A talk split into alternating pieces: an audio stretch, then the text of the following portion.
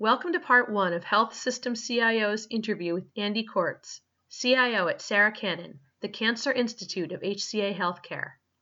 In this segment, Kortz talks about the unique challenges that come with being in a field that has traditionally been very fragmented, what his team is doing to try to improve the clinical trials recruiting process, and how they're partnering with digital reasoning to create a better model for reading and flagging pathology reports. The following Health System CIO podcast is brought to you by ELLKAY, a nationwide leader in healthcare connectivity. Decommission your legacy systems with ELLKAY Archive. All systems, all data, one consolidated solution. Retain 100% of your legacy data at 20% of the cost with ELLKAY Archive. For more information, visit ellkay.com. That's E L L K A Y.com. Thanks again, Andy, for taking some time to speak with Health System CIO. My pleasure.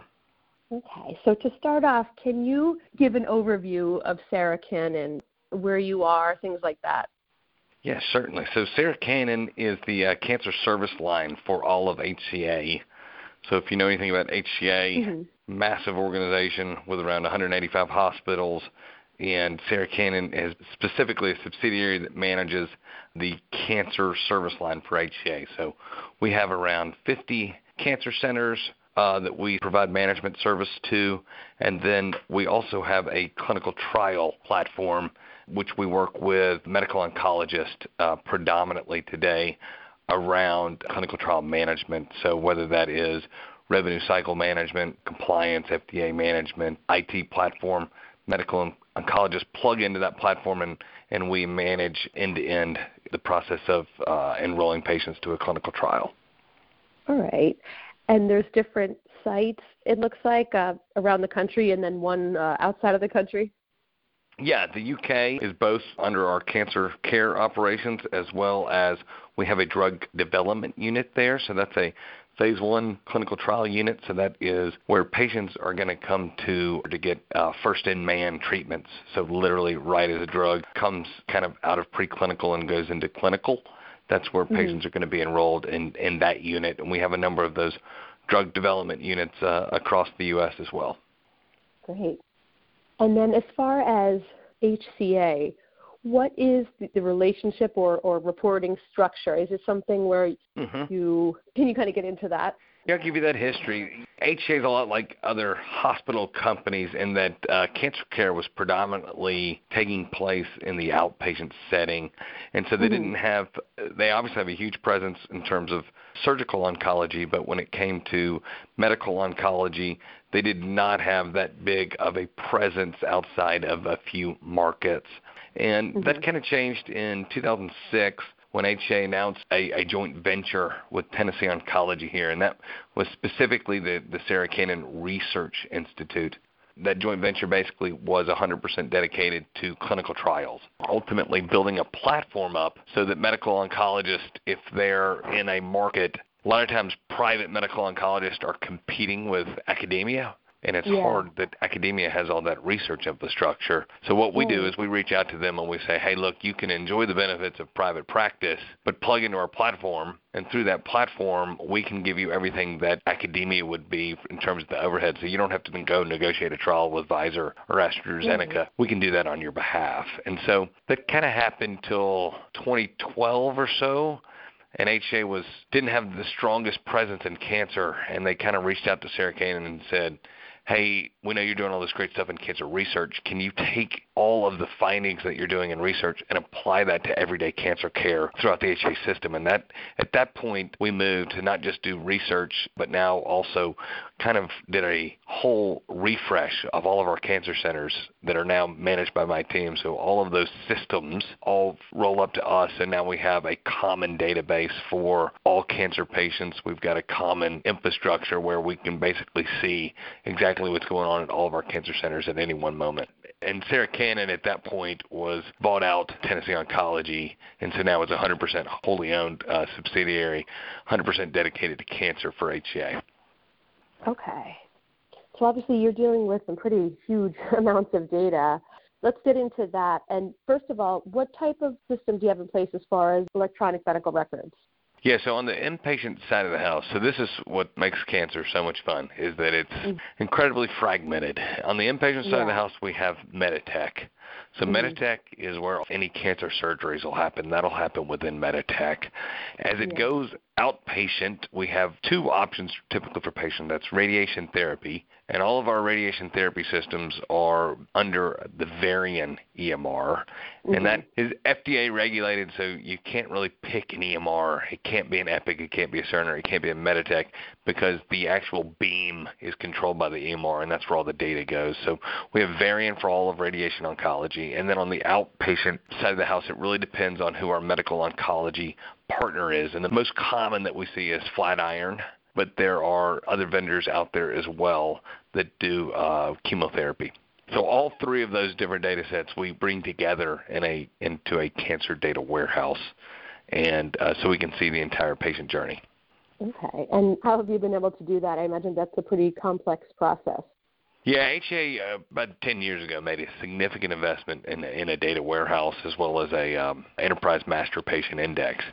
And mm-hmm. those two investments were the foundation we built upon. The piece that was probably the trickiest is that we didn't have a defined data model for cancer. Right. So we basically took it upon ourselves to define that standard. So, what's the standard uh, when we bring in the radiation therapy data? What are the key data points that we're looking for? When we bring in the medical oncology data, what are those data points that we're looking for? And then when we bring in the surgical oncology data, what are those pieces that we need structured that aren't structured today? And all that comes and lands in our data warehouse. The trickiest part, I think, would be defining the cancer data standards that ultimately make our analytics work and also drives our, our outcomes research as well. Is this something that, to your knowledge, other cancer organizations are dealing with as far as really having to define those data elements? Yeah, I think it's definitely behind where the rest of the industry is in terms of, uh, of a data warehouse because the journey can be very fragmented from inside a hospital to outside a hospital to partnerships, and you have to really align all those interests to get the data to flow into one place. I do think we're ahead. I, one of the things that's nice about HCA is there's really nothing that is very niche. So if mm. you go to some health systems and they say they're doing cancer, a lot of the times that'll roll up under the imaging team. So the yeah. imaging teams that do a lot of the uh, the cancer functions also end up owning other pieces of either the radiation oncology system or uh, the chemotherapy system.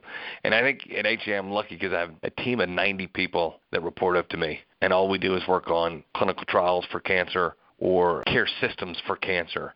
And, and so we're really lucky that we have the bandwidth and the attention. Now it helps that we have scale, but that size makes it not feel niche, if you will. Right. And so looking at things like personalized medicine, uh, I'm sure that that's something that that's always working towards. Definitely. We made a big acquisition two years ago of a Cambridge, Massachusetts company called Genospace. Okay. And what that gave us, which I haven't even talked about in terms of our cancer data model, was the genomic data model which I okay. think was a gap in terms of our capabilities, at least my team's capabilities, to bring that genomic data model together. And uh, this team uh, ultimately had it, so we made that acquisition. And, and what they do for us is cancer patients typically want to get molecular profiled during their cancer journey. That molecular profile will ultimately tell the genomic disposition of your cancer tissue. And in our network, we use a lot of different labs. So there is a Foundation Medicine that does genomics, molecular profiling. You've got other labs called Guardant. You got local labs. Uh, you've got other regional labs that all do it and we wanted to make sure that genomic data was part of our cancer data warehouse as well. So we, we acquired Genospace, and what they had the ability to do is whether we were getting a feed from Foundation Medicine or whether we were getting a feed from Guardant, we could bring that genomic data in and map it so that we had one standard for all the data warehouse and all the analytics to function from.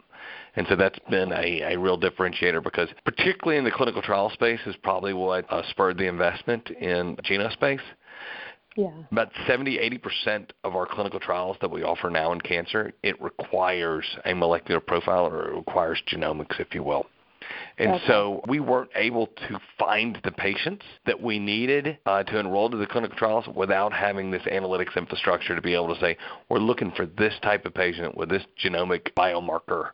And without having that data structured, mapped to a standard, we couldn't query appropriately to find the patients. So we were seeing enrollments of on our clinical trial side of the house go down, but now through this investment through Genospace and through the ability to structure and manage that genomic data, we've seen a tremendous increase in the ability to enroll patients to those specific clinical trials, immunotherapy and, and targeted therapies and that has been a significant capability that we now have today. And the analytics that result from that, particularly from an outcomes perspective, has been tremendous to what the the organization's been able to do. Right, really interesting. But and if you touched on that, that's the genomic data side. Mm-hmm. Yeah, the other big piece was the investment with AI partner of ours, uh, Digital Reasoning. And uh, mm-hmm. what they do for us is analyze really that pathology data. So in most cases, when you uh, come into an HCA hospital and you uh, have a colonoscopy done or you have a biopsy done of, of certain tissues, what typically happens with our pathology labs is we'll send them off that tissue and they will actually dictate hey, this is the disposition of that tissue from a pathological perspective. And, and that data is critical for us to grab, but it always comes back to our EMR system in an unstructured way. And when, mm-hmm. when it comes back unstructured, what we were relying upon in order to uh, either launch navigation programs or to reach out to primary care providers who had ordered that colonoscopy we had to manually read through each pathology result report right. to actually find the patient. So it was incredibly manual effort. And uh, one of the things that we did with digital reasoning was put a different pathological uh, AI models on top so that without having a human to intervene, we could flag every report that uh, actually had a cancer diagnosis. So keep in mind, in HCA alone, we probably um, see over 2 million pathology reports a year. So that's probably upwards of around 2 million procedures that are being hmm. done. And of that, we harvest about 100,000 cancer patients. Oh, wow. So think of the manual process to go, hey, yeah. do we have any cancer patients this week in the cancer center uh, that have been recently diagnosed? Well, we don't know because we haven't read those reports yet. And now right. we have a model that actually can read it and flag it so that we can then act upon those diagnoses. Right. Thank you for listening to this podcast from healthsystemcio.com. To hear other podcasts, visit our website or subscribe to our account in iTunes at healthsystemcio.com backslash podcast.